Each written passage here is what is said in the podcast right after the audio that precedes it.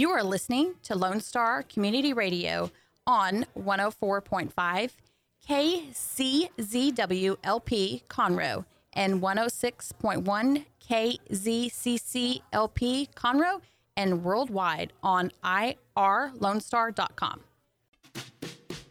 Hey, this is Dick from Lone Star Community Radio. We have a big announcement for Lone Star Community Radio and our listeners. We have partnered with another TV station. That's right, you will be seeing Lone Star Community Radio content on KVQT, Channel 12 in the Houston area. Now is a great time to start a show or sponsor a show with Lone Star Community Radio. For more information on everything that is happening, visit us online at irlonestar.com or call the station at 936 647 3776 and leave a message. And we want to also wish everyone a safe and happy Thanksgiving.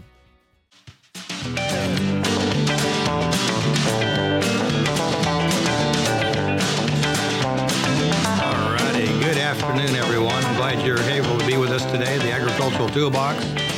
And uh, thought we'd talk about a variety of things today. Uh, had some ideas on some uh, kind of wrap up after uh, Harvey, but we're still in the middle of those mo- motions. So we'd like to uh, hit on some other things instead. But uh, some of the things we've got going on, the Beef Improvement Association, we're kind of finishing up their annual uh, their annual renewal of their membership, and that Beef Improvement Association. I'm not sure how many of you are aware of that organization. It's formed over 20 years ago.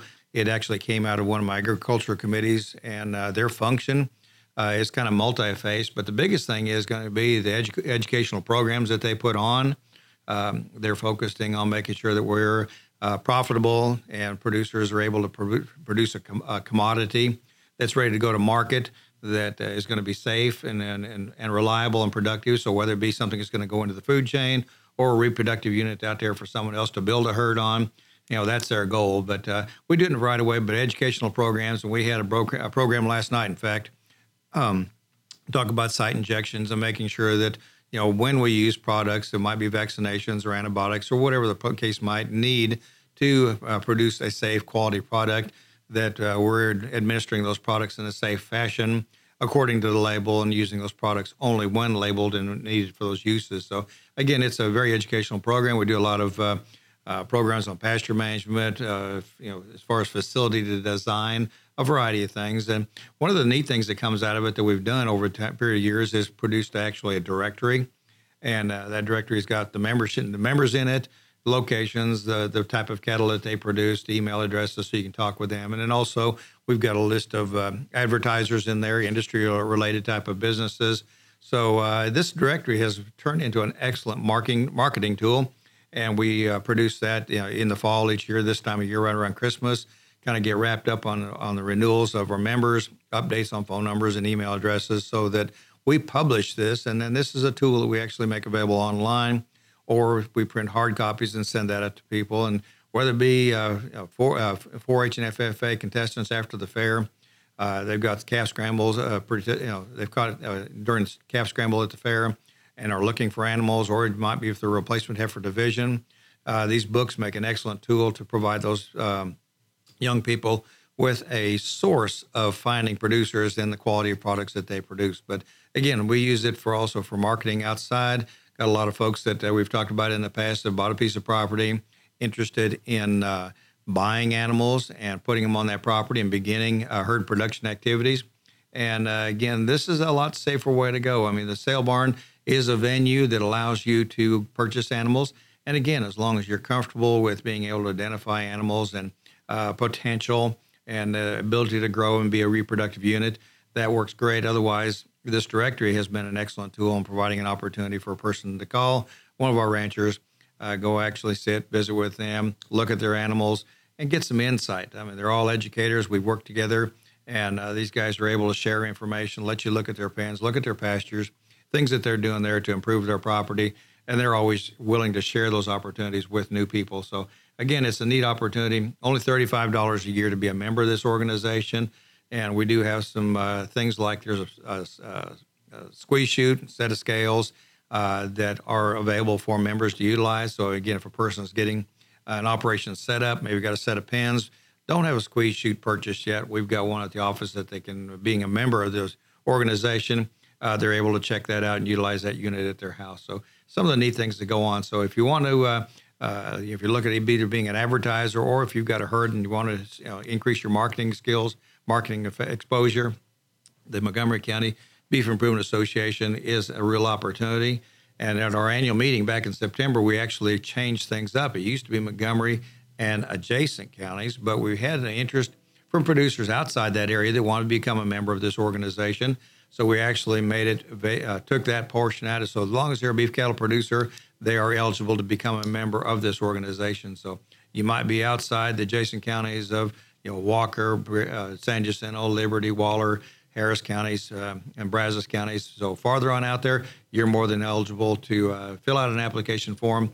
And if you don't find one online, you can sure call our office and we'll email that to you. So again, for $35, there's a lot of exposure, marketing, and the educational opportunities that we produce during the year. And that board of directors is, gives leadership to the educational programs that we put out there. Uh, one of the opportunities that's coming along right now is going to be uh, due on December the 4th is soil testing. Uh, we do uh, we, back in October. We actually looked at a forage testing campaign, and this is funded by the Montgomery County Soil Water Conservation Board. And the same thing with the soil testing campaign we have going on right now.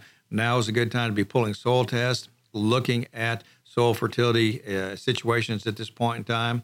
And I've had the opportunity the last few days to uh, be on some places, look at some operations, and maybe the grasses are not responding quite as well as as uh, you know you anticipate or should have. So again, this one uh, soil testing uh, tool is a diagnostic tool. It really helps us look at what's going on out there in the pasture, and if we're not seeing uh, the productivity that we would anticipate, many times we are short in one particular nutrient. And I was in a place the other day, and the potassium levels were way, way, way low. And again, that would be very indicative of low producing because potassium is necessary for root establishment, drought tolerance, and uh, you know flowering ability of plants. So again, as soon as we get that potassium level built up, we're going to see a tremendous change. Soil pHs also is another one. We've got a lot of soils in Montgomery County; they're very low pH, and with that going on, it actually when it gets down in low fives, uh, that pH is low enough it actually causes nutrients to bind up. They're no longer soluble, which means they're not available to the plant for utilization. So again, you may have plenty of nutrients out there, but if your pH is in the low fives or upper fours, it's like there's nothing there. So again, looking at those things, that soil test is a good diagnostic tool. Uh, you know, you can download that form off of the website. You can go to soiltesting.tamu.edu and download that form, and then just use a Ziploc sandwich bag, and then uh, collect that sample according to the instructions on the back of the form, which is going to indicate from the surface to six inches deep. We're going to actually want a soil profile of that root zone and again, we'll repeat that. If I've got a 10 acre patch out there, I'm going to go get six or eight samples across and around that pasture, just drift around out there, then mix those six or eight samples together, and then take one good representative sample. So about a cup and a half of soil uh, would be necessary for um, uh, getting an adequate sample gone. So again, six or eight samples out there, mix it all together, and then we would submit that to the lab. Uh, or to our office, I should say. Soil testing campaign. We need those samples brought to our office by December 4 and then I'll run them over to the soil the uh, soil testing lab at College Station after that, and then those results will be given back to you uh, t- in a timely fashion, so we can actually get some uh, you know, modifications done now. And again, if we've got clovers, you know, we can look at our phosphorus and potassium levels. Uh, at the same time, if we're trying to get ready for next spring's hay fields, uh, if we're low on pH, then we can get some lime out there now while the soils are dry and uh, get that lime distributed out there. Let it go ahead and start leaching into the soil so that we can actually buffer those soils and get those soils uh, pHs up there where they need to be for spring growth and maybe see a more productive pasture. So those are the kind of things that are going on on that part. I noticed a couple of things last day, a day or two. Uh, stinging nettle is starting to show back up. Uh, that's a problem that we've been seeing. Everybody complains about ironweed, but ironweed doesn't have the same ability to grab you when you're out there in the pasture or out there in the fence lines and get into that. It sure causes a burning sensation when you get that on you. But realizing that that is starting to show up now and it will just go ahead and fester. I'm not sure how much winter we're going to have this year. It's been cold and then warms right back up, so it hasn't slowed things up much. But stinging nettle is a, is a weed that's been out there for quite some time, and it has been growing in, uh, in the areas that's overtaken, just like ironweed. And again, it's one that's easily controlled. Uh, the biggest thing is we just have to spray it with a herbicide because it's not something you're going to be able to dig up or, or pull up because it is a perennial, so it's got a pretty good root system down there. But again, a good broad spectrum broad leaf herbicide, like even 2,4-D, your Grazon Next, uh, PastureGard, Chaparral, things like that are all good products. The thing to remember is make sure you use a surfactant because the stinging nettle's got lots of little fine hairs on that leaf surface. So if you don't use a surfactant, it doesn't break up the surface tension of the water droplets. And then that water droplet will just actually lay up there on top of those hairs, evaporate, and the chemical never makes it to the leaf surface. So that's why we get failure on herbicides on those types of plants. If we don't have a surfactant in there, it never reaches the plant. And then people are upset. They say, well, the herbicide didn't work. Well, it turns out we never got the herbicide into the plant. So again, those are kind of things. Watch out for that. The stinging nettle is starting to show up right now. Again, the warm weather, dry weather, things like that have been thrown around. A lot of people have not put any, any winter pasture yet. It's not too late. I mean, you can go all the way till Christmas with ryegrass and still have late spring grazing. We've just missed the opportunity to get started here after Thanksgiving because normally when we get late September, early October, but this year it's been so hot that it was really a gamble to try to get things in early.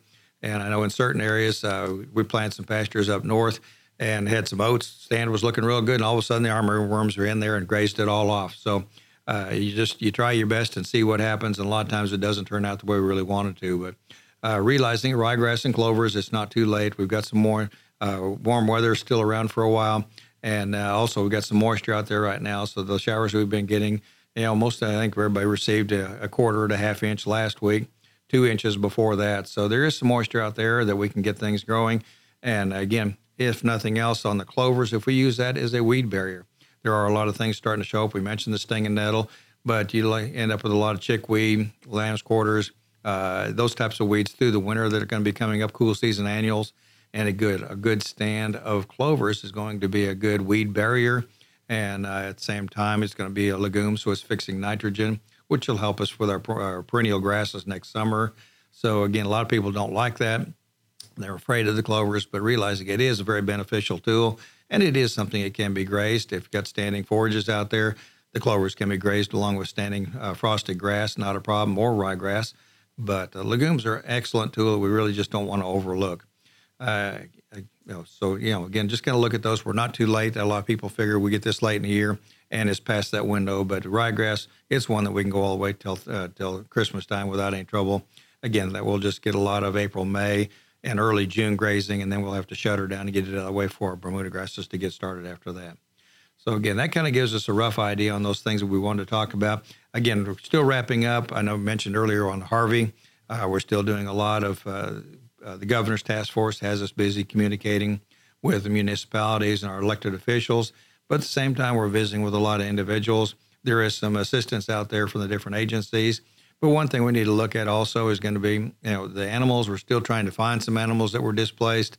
And again, uh, the permanent ID, branding, freeze branding, fire branding, I don't care, sure what it is or care what it is. Ear notches in cattle, we're not going to ear out your horses. But again, those kinds of permanent identifications that we can look at animals.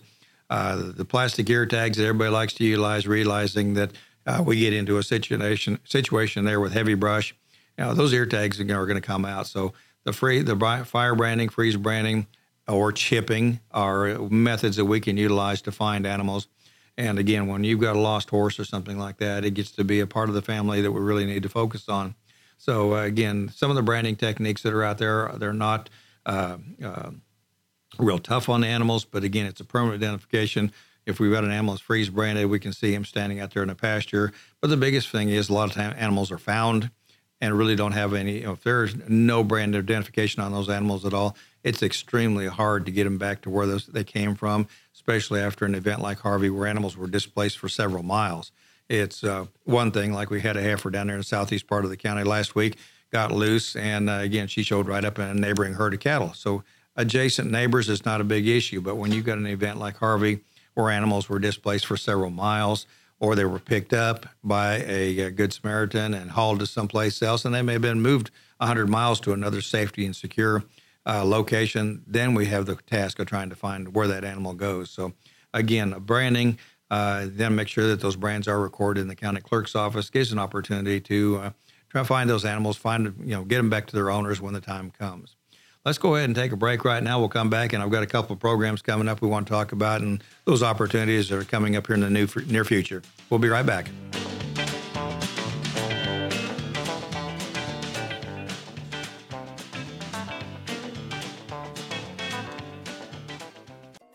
Hispanic Chamber Connections with Dr. Carlos Sanchez, President of the Woodlands Conroe Hispanic Chamber of Commerce, featuring event announcements, member highlights, and more. Tuesdays at 1 p.m., broadcasting from the heart of Conroe, Texas on irlonestar.com and Conroe's FM 104.5, 106.1.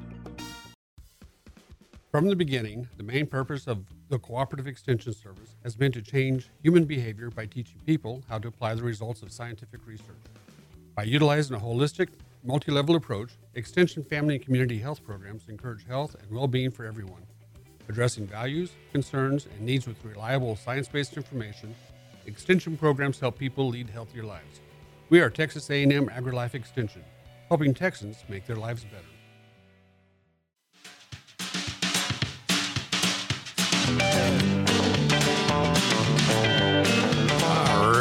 Glad to be back with you again. Again, uh, we were talking about some activities coming up in the near future, and I mentioned about the soil testing campaign. Uh, those samples need to be in on December the 4th. Turns out the day after that, they've got a very uh, uh, uh in detailed, in depth program going on over at College Station at the uh, Braz- the Brazos Center there on Briarcrest. And but the 29th annual Texas Plant Protection Conference is going to be held over there. It's a two day deal, the 5th and 6th and it's a conference that has uh, been available for a long, long time, and it, it benefits a tremendous cross section of individuals, as far as as far as producers, business sector, and even uh, their scholarship program they got available. They actually held up help out students.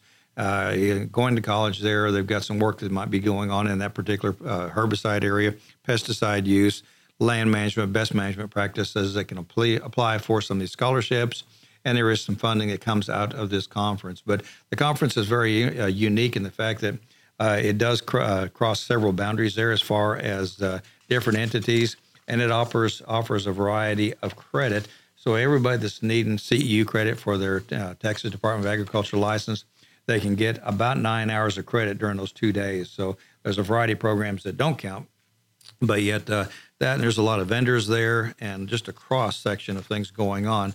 But again, it's a lot of different folks that are involved with uh, the program, and they're looking at trade, ag economy, or uh, you know the U.S. economy that we're looking at, and some of the speakers there. Um, and Mr. Fischer, your deputy staff director and chief economist for the U.S. House of Representatives Ag Committee, will be there talking about U.S. ag economics and the Farm Bill, uh, pesticide regulations that are going on. This is being provided by Mr. Greenwood, executive vice president Vice President of Government Relations and Public Relations for CropLife America. There's Ag Credit Update. There's going to be an update on new cotton technology that's going on. Uh, and again, these are not only A&M professors speaking. There's going to be a cross section of folks. New a lot, a lot of new technologies going on as far as uh, uh, uh field sensors, things like that, and uh, they're going to be talking quite a bit about that. Uh, going to be a lot of economics. There's going to crop mix economics, U.S. Uh, commercial diplomacy, water regulations issues. That's going to be talked about. Foliar feeding, cotton, and some of the other crops there. A big section on pest ID, and there's actual a contest that Baron Rector offers each year. And that particular one is there's a plant ID, and then there's also a pest ID that's available. And uh, it's a contest, and there's some uh, nice prizes that are awarded for being the person that does the best on those little contests. So it's a little fr- friendly competition there.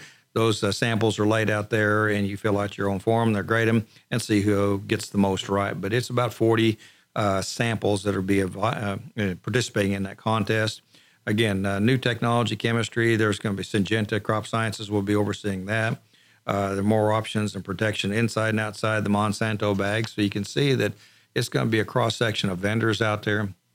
Uh, weed control systems. And again, there's a lot of neat research that's going on out there. Uh, we talk about pesticides and applications. When you look at some of the labels now, they're actually uh, re- uh, recommending a particular uh, spray tip design uh, for that particular product now, which gives us the best application and uh, you know, ways to put those product out on the, the host site or pest site to make sure that we're going to get the control that's going to be desired. So again, those kind of things are going on. You know, Bayer, uh, then fungicides and herbicides that make a difference in Texas agriculture. FMC will be there making that presentation. BASF is new products and label updates. Uh, again, Syngenta Crop Protection is going to be there talking about a variety of things. But again, the general sessions are there, and then there's a lot of concurrent sessions that are going on. Uh, review of the bollworm situation uh, in BT cotton and decision, management decisions, cotton economics, and then remote accessing, uh, uh remote sensing pl- platforms. So quite a bit on on the cotton industry, but then there's again there's going to be quite a bit on rangeland also, control of IVM rangeland and pasture vegetation. Uh, Helena Crop Sciences will be helping out with that demonstration. Update on agri-intelligence from Helena, uh, control of industrial vegetation from Bayer Products, uh, control of range and pasture vegetation. That's going to be another one by Bayer, Bayer Products. Cow-calf production costs by David Anderson. He's our one of our specialists over there. Will be giving that that presentation. And again, other concurrent sessions on grain management. Uh, those kind of products are out, or uh, talks will be going on. Uh, there's going to be some wilt situations, farming for Texas, uh, craft brewing and distilling. Again, that's another industry that's growing in popula- popularity. Uh, some still on rice. So, regardless of what your uh, focus is in your agricultural endeavors, there's going to be some interest there. Again, on the horticulture turf side, also, the Earthkind area there is, is growing in popularity, and Tim Hartman will be talking about some plant varieties for that, the effects of soil pH, and other limitations on adapt- adaptation of the, the kiwi fruit in Texas. Again, a lot of people are trying some of the uh, things that are not native to this area. And again, looking at our soil fertility needs, we just talked about soil testing. And again, our soils, uh, you know, many times they're very deficient. So we can grow a lot of things if weather will permit, as long as we get our soil uh, fertility and soil textures right. But and when you've got a county like Montgomery County that's got over 50 different soil types, you know, finding a site that's suitable may be all right as long as the weather cooperates. It gives us that opportunity. Developing new vegetable uh, cultivars from the Texas uh, vegetable industry. There's a lot of research going on there, some new adaptations. Grapevine disease management in Texas. The grapes has been an, uh, an area that's, that's exploded. Lots and lots of interest. Just a few plants in the backyard to actually having vineyards established everywhere uh, new developments in the crepe, middle, crepe myrtle uh, bark scale management. We do have some pests that are growing out there in their populations and their, their effect on our landscapes, and those kind of things are being utilized. Again, we've had several programs here in Montgomery County this last year talking about drones, but new developments in using drones for precision agriculture. They provide a lot of opportunity there. And uh, again, their uh, their cost effectiveness is growing tremendously. You've got a unit there that you can buy for a few hundred dollars that with the right software can provide a tremendous amount of management um, information. Uh, the precision agriculture efforts that are going on at the Stiles Farm, that's a educational facility. It's part of the A&M system, but they do a lot of crops and pasture work over there. They have a field day each spring over there, and again, it's another opportunity there to see a lot of things going on. But they've got a lot of ongoing research, and they're constantly monitoring what's going on. Phenotyping BMPs and irrigation management from remote sensing. So the uh, electronics and digital things are going on. Digital farming. Danny Sosby from uh, Netafim uh, USA is going to be making a presentation there. Uh, potential for variable rate nutrient management in Central Texas. Again, that's going to be variable crops. So, looking at our fine tuning our soil fertility program is going to be critical. Again, with uh, you know our environment and not overdoing uh, nutrients, it's critical that we have a handle on what's going on so we apply only what's necessary to produce the crop that we want and not have excess that might be leaching downward or leaching offsite because of uh, if it's not binding up with uh, plant materials and being held in place. We sure don't want to lose it just because of the cost effectiveness or the potential for pollution in the environment. So those kind of considerations. Plant nutrition again. There's a, lot, uh, a unit there. Plant micronutrient needs. Uh, Larry Unruh with American Plant Foods. Larry used to be with Texas A&M, and he was over there managing American Plant Foods. But again, uh, there are a number of micronutrients that we don't think about, and even some of our clovers, we're seeing boron deficiency, and a trace amount of boron or copper. Again, it's another one that'll make a big difference in the, the production of a field. So there's a lot of things we're looking at. Uh, and again, state of the fertilizer industry. Uh, that there's come some concerns out there. What's available to us? but that's the kind of things we're going to be looking at. So good variety of programming going on the fifth and sixth over at the Brazos Center in College Station. Uh, we did pass uh, the uh, early registration date. There were those were supposed to be before November 11.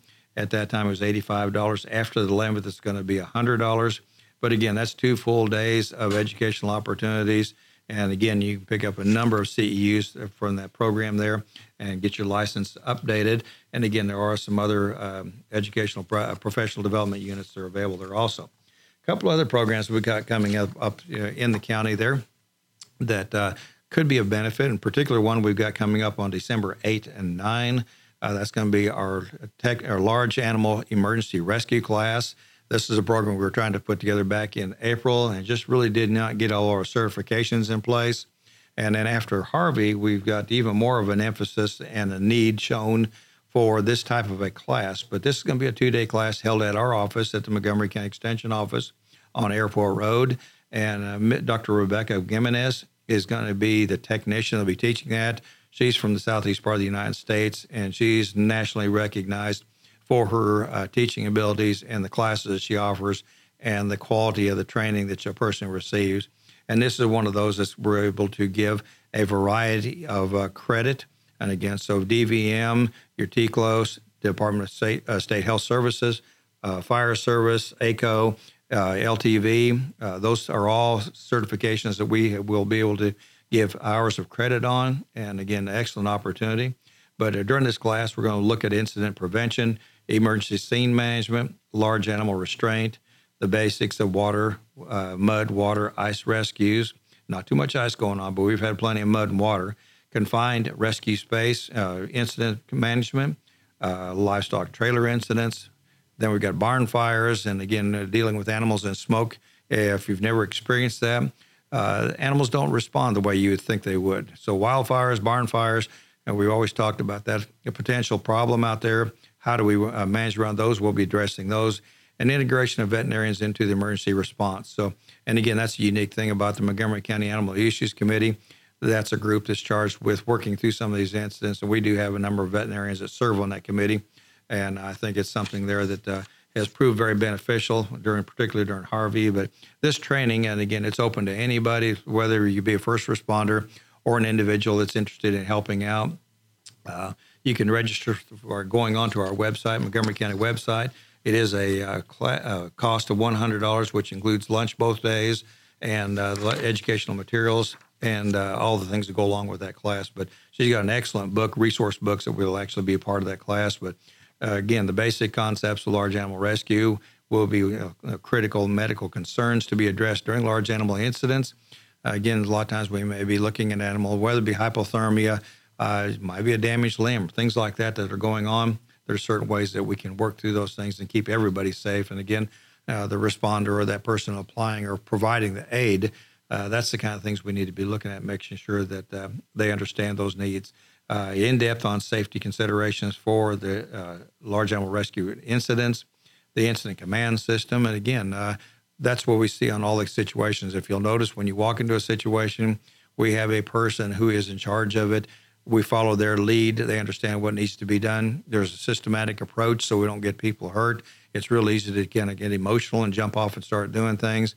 So there is a method to the madness as far as the way we approach a situation there, getting certain things in place, making sure those resources are, are in place so that we can go ahead and move forward with those kinds of things. So again, confined space considerations, transportation incident response considerations, uh, the livestock overturns. Uh, again, that we have seen that time and time again, and uh, you know, riding those trailers uh, with animals in them, without you know, with animals, uh, trying to get them out of a down trailer, uh, trailer that's been destroyed. We had a situation not too long ago where a trailer was run into the back of, and they were able to get some of the animals out. Some of them had to be euthanized because of the damage that occurred to them.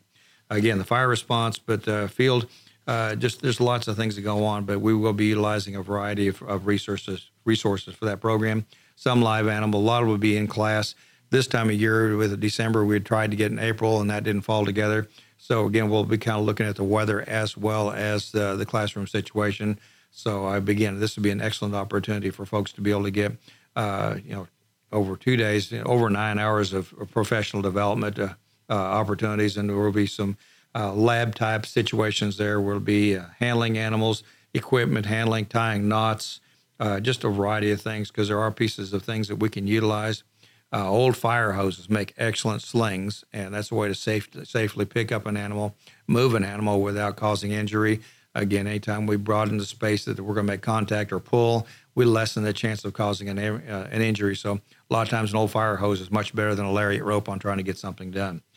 Uh, so again, those kind of things, we can go to the Montgomery County Extension Office or website to enter up, or you can just go ahead and, and uh, we can email you a copy of a registration form we've drawn up, ask for name, address, and again, it's a hundred dollar registration fee, and you can send that to our address uh, there at the, uh, send it to our office at 9020 Airport Road. And again, you can go to the MontgomeryAgriLife.org website. And uh, I think uh, April has actually set up a PayPal account. So if that's an easier way for you to register for this class, you can sure do it that way. The registration form, form is also found at that site or that location. All right, let's just take a break. We'll come back with a few more pieces of information shortly.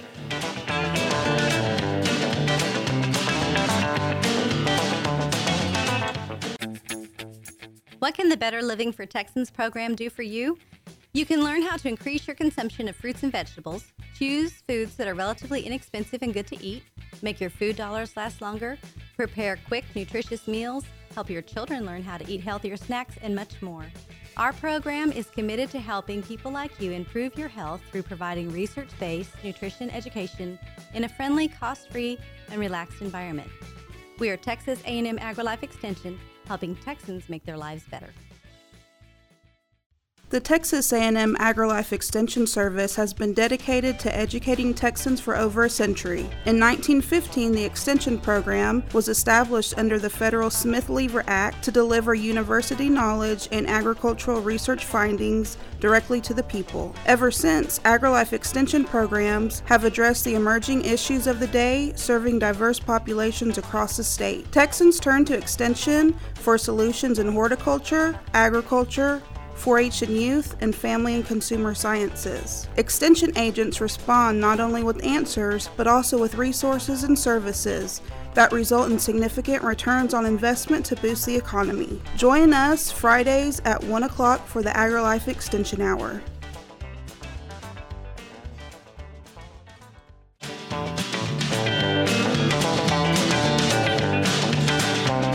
All righty, welcome back to the Agricultural Toolbox. Uh, one more program I wanted to mention right off the bat before we went in and talk a little bit about deer hunting. But we have got our second annual Southeast Texas recertification, uh, or Southeast Texas Town and Country CEU recertification educational program. You know, we talk a lot about pesticides and management of our resources, and this is one that we started uh, last year. And again, a lot of folks are looking for a few more hours on their uh, Texas uh, private applicator license or commercial, non-commercial license. And we also have, do get uh, structural pest control service certification on this program. But this program here, again, it's another, uh, it, it's not only for those folks who got a license, I should clarify that, but this particular program, we call it Town and Country. So it's going to be a cross section of uh, interests of programs we're going to offer. But this is going to be December 14. It's a Thursday at the Extension Office and uh, Montgomery County Extension Office. But it's a unique situation we started last year again, we get lots of resources together, and I'll talk about that in just a moment. As far as you know, getting speakers to come out and talk, but this kind of a unique deal. We actually go ahead and web uh, broadcast this particular program. Uh, it's being actually know, presented at our extension office in Montgomery County, but at the same time, we're going to be putting it out live to uh, the Waller County Extension Office, the Dayton Community Center, the Brazoria County Extension Office, the Brazos County Extension Office, the Fort Bend County Fairgrounds is going to have a site located, and the Galveston County Extension Office will also be receiving this program. So again, this one is going to be out there, and, and if you got folks in folks in other counties, uh, other areas that uh, are needing some hours of credit, or just want to hear these program ideas or topics, you can let them know, and uh, you can get a hold of their offices. And uh, again, they're going to be setting up. This particular program will begin at 8:30 uh, on uh, the 14th, which is a Thursday. And first presentation is going to be landscape tree management. And Dr. Lanny Dreesen, he's a retired forester. He lives right here in Montgomery County. He worked with the, uh, the Texas AgriLife Extension back when it was a different name, but uh, he was a forester at that time. But he does a tremendous job on the landscape tree management. And again, what we've looked at as far as drought, excessive moisture, wind, things like that, a lot of our landscape has been stressed. So Dr. Dreesen will share some ideas with us as far as managing that uh, ant, ants that impacting our lives. We're going to be another presentation there. Dr. Robert Puckett, Extension entomologist, Uh, again, we've talked a lot about fire ants, but the crazy ants, leafcutter ants, uh, and then again, we even see a lot of pavement ants, pharaoh ants.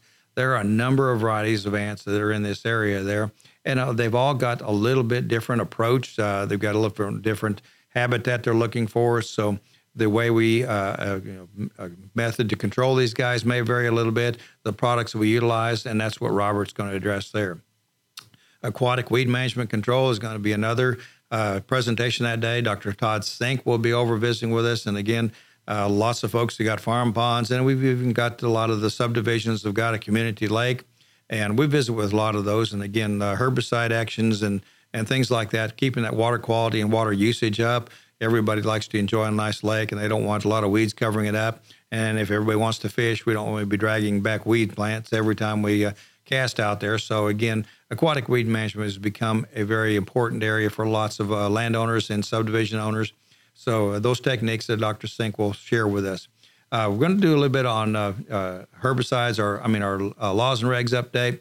Dr. Renchie was going to be with us. So we just visited yesterday, and he's not going to be able to be with us. But Dr. Brad or Mr. Brad Tullis with Texas Department of Agriculture will be there doing our laws and regs section, and he's got some. he's going to share with us some situations there as far as uh, you know looking at complaints, uh, you know, damage, and reporting those types of things. So he's going to be sharing a lot of things that have been shared in the past as probably complaints, problems, and how to address those, and the mechanics of having an investigation inspector come out and look at different sites and and help rectify situations. So uh, a little bit different approach on the laws and regs, and that would be an excellent presentation.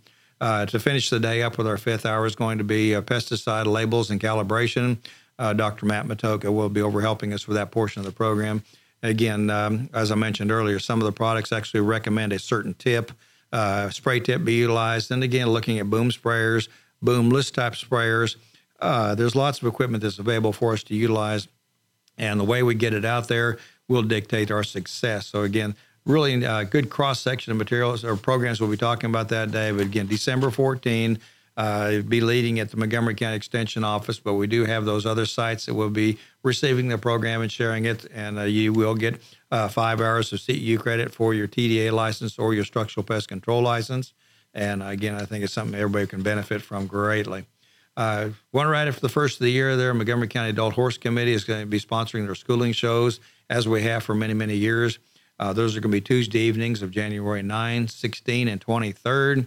And again, this is kind of a fun educational activity. We'll actually have a judge, a different judge each night, and he's more there as a as a, uh, a facilitator and, and help us with uh, critiquing. Not so much the placing of classes is not the important part of the evening, but having a judge help you with. Uh, you know, if you're wanting to go on show or do things like that, critique uh, techniques, help us improve our skills, and uh, share some ideas on different approaches. So we'll be dealing with showmanship at halter a lot of the folks are interested in the in-hand trail, particularly our colt kiddos that are involved for the fair, in-hand trail, regular trail, uh, walk trot, western pleasure, hunter under saddle, and then horsemanship are the classes we'll be offering each of those three nights, and that's going to be at the Lone Star Expo.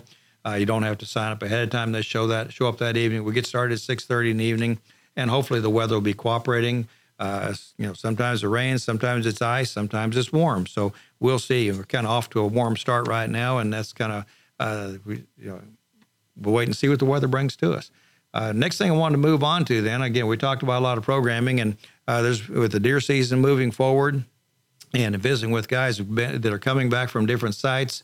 I want to remind uh, folks that the Texas Animal Health Commission is involved with our hunting and from the standpoint of our fever tick quarantine regulations. And, you know, we always think about cattle, but uh, the vet, the Animal Health Commission wants to remind everybody that if you are actually, and again, a lot of our folks are traveling to leases in other parts of the state, but uh, if you're actually in a situation there, if you know their their inspections and precautions are required.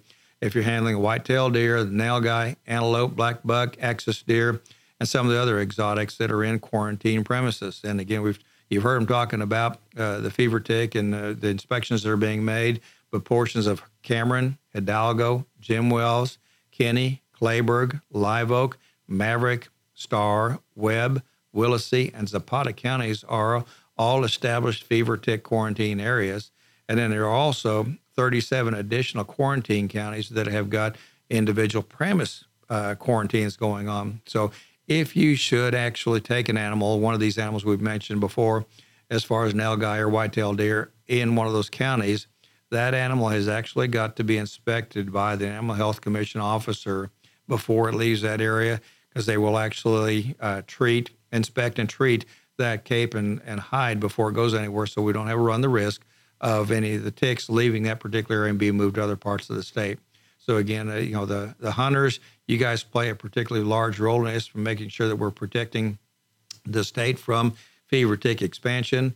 Uh, their executive director is, is actually making these comments, and he's asking for their help in, during the hunting season to ensure this tick is not inadvertently transported to uninfected areas of the state when harvesting deer or exotics, and again, moving in front of those quarantine premises. So again, making sure the inspector, uh, the inspection and treatment process is fairly quick, according to Dr. Lansford. Uh, he's once another assistant director. Hunters must notify their Animal Health Commission, re- Commission regional office uh, or a USDA representative after harvesting an animal and before movement, so the hides can be inspected and treated. And again, all uh, it, inspections are going to include the hides, capes. Animals will be issued a movement permit then after treatment, and at the movement per, uh, permit must accompany that animal or parts of the animal at all times after you leave that site. So again, it's something that they're very serious about, and we need to make sure that we're uh, looking at those things very, very closely. One other thing I want to mention, and Dr. Uh, uh, Tiffany Dowell Lashmet, she's actually an attorney for Extension, works with a lot of our landowners, and uh, she had shared some information here recently. And again, uh, you know, we're talking about hunting and moving forward, and uh, you know, we kind of take sometimes take a little bit of a um, a laid back approach to things, but uh, she has got some ideas that she really uh, you know wants to make sure people are aware of. Uh, she is not saying she's an attorney for everybody, but she wants to share some ideas. But one piece of advice is that everyone who's going to hunt, uh, including your guests, needs to sign a waiver and sign a lease when coming on your property. Again, it may be a friend, uh, you know, a guest, whatever, business associate, whatever case might be on your particular land, but there are some waiver forms, things like that, that need to be signed just to protect you. Uh, she says, no, we don't always uh, do this, and we need to think about having everybody who is going to be there sign a waiver and a lease. And again, uh, if, if, this is not possible, and again, there should be terms in that lease that states that the lessee is responsible for anyone who brings with them. And again, if it's, you know, you've leased out those properties there and someone else is managing it for you, uh, that you know, the responsibility is laid out there and it's very clear about who's responsible. And again, it says if I'm the landowner, I want to make sure that I know that make sure who make sure I know who is on the property, and I want to make sure that they sign these waivers. And again, uh, with uh, situations, I mean, great friends, but situations occur, and all of a sudden, situations will uh, kind of change up. And uh, you'll, you know, again, we get a situation there where you maybe have people on the property, and you're going to sign it later on you know, you just hope that nothing happens in the meantime before something actually does happen. But again, uh, Dr. Lashmet actually talks about generally refers to three different documents for the hunters.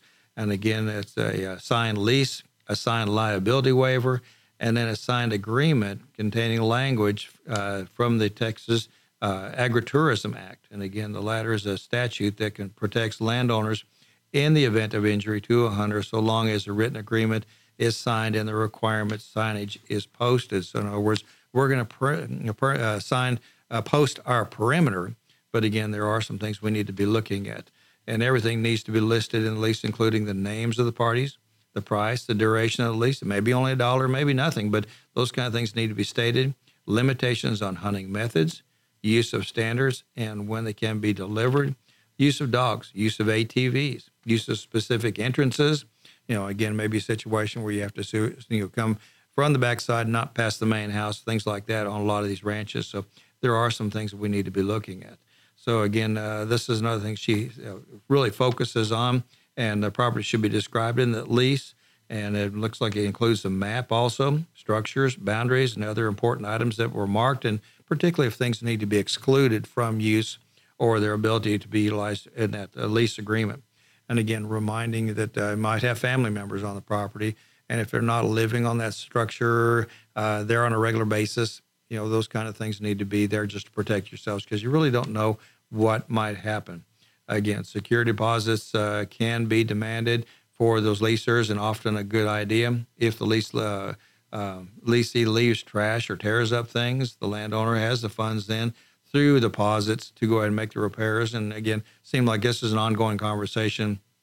Uh, people inadvertently tearing up things, running over water faucets, uh, you know, the campsites, uh, just things that you know may not be major, but again, it's an ongoing expense that gets to be a problem. Uh, landowners who lease their property for hunting must obtain a license from the Texas Parks and Wildlife Department for their own land. again, if you are going to uh, you know receive compensation for the use of your land, this must be registered through the Texas Parks and Wildlife Department. And again, uh, a lot of folks don't do this, and again, it's one of those things that needs to be. The license should be displayed on the, li- the lease and in the on the premises. Some landowners uh, post the lease in uh, the bunkhouse or on, a fence, the entryway, things like that, so that landowner or the lease persons coming on the property know that this place is lease is registered and it does have the proper maintenance. So separate lease properties may require uh, you know different. Uh, most times they do require a license for each site. So you may have a person, a landowner may have number of ranches. He's actually got to have a different license for each of those properties. And again, there is a $500 fine there associated with not buying that license. It's a minimal fee, but it's a matter of you know, a person says, "Well, I'm not going to spend that much money." But again, there is a fee associated with. It. So the license only required if the landowner charges for the lease and is not required for free hunters. So again, if you're inviting someone to come on, uh, just get your paperwork put together there as far as making sure that those people are covered and you are covered as far as any damage that might occur. Uh, you know, you just accidents occur too too easy. Uh, seems like uh, the number one uh, situation that we hear about is a person falling out of a stand. Uh, you know, heaven forbid we look at a, an accidental shooting, things like that. But falling out of stand, some of those innocent types of things, you know, accidentally get a little bit of cold weather and get a little ice on a ladder, then all of a sudden, you know, the danger level goes way, way up. So those are the kinds of things that um, uh, she is kind of referring to. And again, I know a lot of times, you know, we just we uh, you know take a laid back approach to many of these things, and uh, it's a matter of uh, protecting ourselves. I mean, you got. Uh, you know, you know, just you know, you, you got a resource there, and you want to make sure that it does not get lost through a legal agreement or a legal dispute, I should say. So again, protecting yourself, make sure that you've got all the bases covered. Again, uh, hunting is a good time. Everybody enjoys it, and there's a lot of gain and a lot of family um, camaraderie and those kind of things go on. But at the same time, we need to make sure that that resource is protected and it's available for us to utilize in the future. Let's go ahead and take a break, and then we'll move on. Come back with a few closing items. Thank you.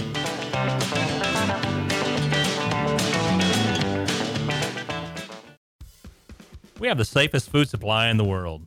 Strict laws and regulations restrict the usage of hormones, antibiotics, and pesticides within our food supply.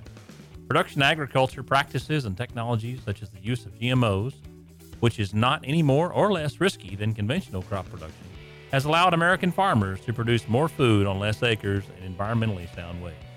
Find out more online at pathtotheplate.tamu.edu.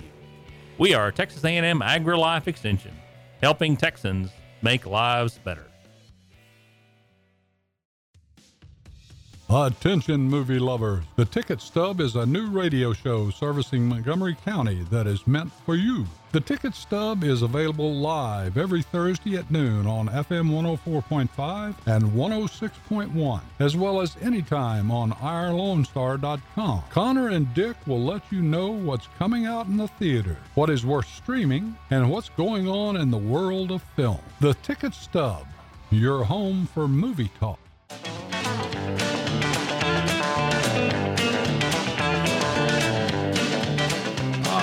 Glad to be back with you guys for the last segment of the Agricultural Toolbox for today.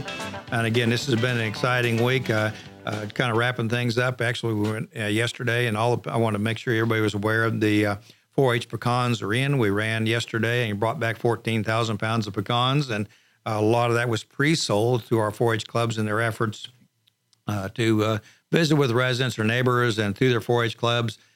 get those a lot of those pecans were all pre-sold so, but anyway, they were delivering those last night. So anybody that did not make contact with a 4-H member uh, prior to this time, there were still got lots of pecans there at the extension office, uh, available both pieces and halves. And again, I know a lot of folks are going to be wanting to to uh, make a pie or something like that, or some cookies next week. So we've got some fresh pecans to show you how fresh they are, I had to wait. We were supposed to have gone on Tuesday uh, this week, but they were still bagging, shelling and bagging on Thursday, so or Wednesday. So they got done Wednesday night, and I was there at eight o'clock Wednesday morning or Thursday morning in uh, Powell to pick those pecans up. So you can't get much fresher than that. So they were back in the county by Thursday afternoon, and they can be in your kitchen tomorrow afternoon. So or this afternoon. So again, the opportunity is there. But those 4-H pecans, it's a big fundraiser for our local 4-H club.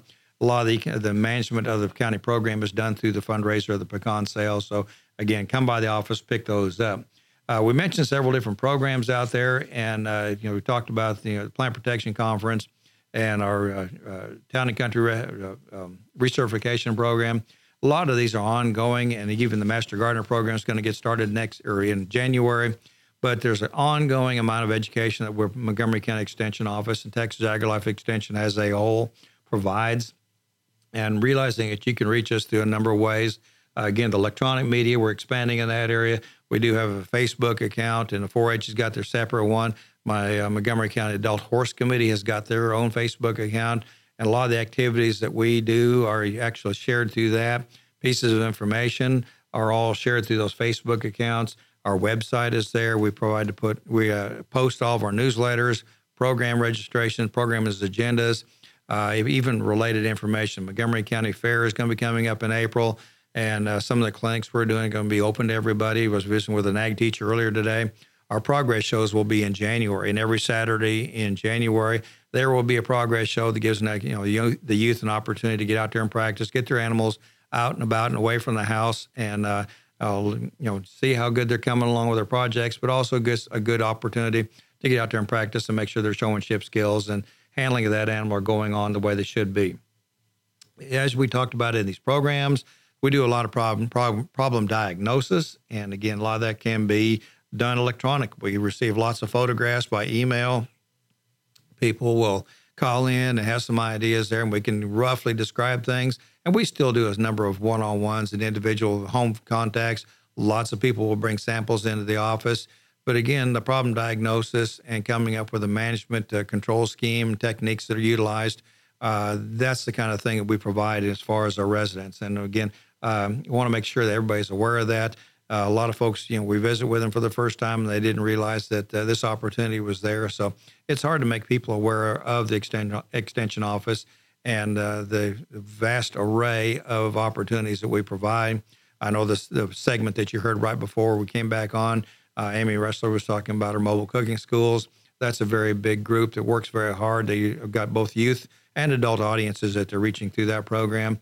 So again, with our livestock efforts and uh, hay production and forages, uh, some of that is youth, some of that is adult, and uh, we try to help out in all those different areas there. So the individual help, don't be afraid of uh, contacting us send us send us us sending pictures, uh, soil tests, you know, whatever the case might be. We're still doing some water testing. Uh, we're not sure about uh, uh, the amount of damage on our wells that occurred during Harvey. But again, if you're uncertain about the quality of the water, there is some water testing uh, opportunities out there. Nova Biologicals there. But let's look at those. And if you're uncertain about the quality of your water, make sure that we go ahead and get those things tested. So we talked about uh, the soil testing, water testing uh, the hay testing we did back in October.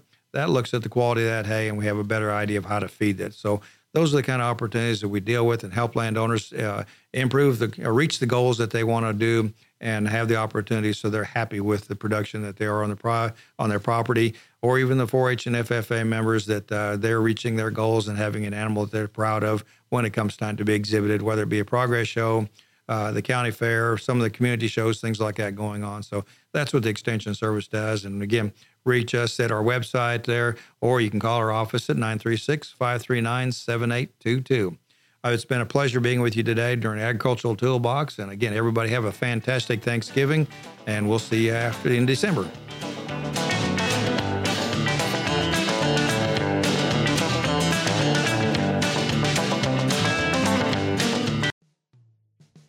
Thanks for checking out this podcast of Lone Star Community Radio, Montgomery County's community radio station. If you enjoyed this recording, make sure to check out our past shows online at ourlonestar.com or their respective video or podcast formats on YouTube, Google Play, or iTunes. If you have any questions regarding the show, either it being about sponsorships or questions for the host, contact the station manager at dick at ourlonestar.com or call the station at 936 647 3776. This show was recorded in downtown Conroe, Texas at the Lone Star Community Radio Studios. And Lone Star Community Radio reserves all rights to this recording and images.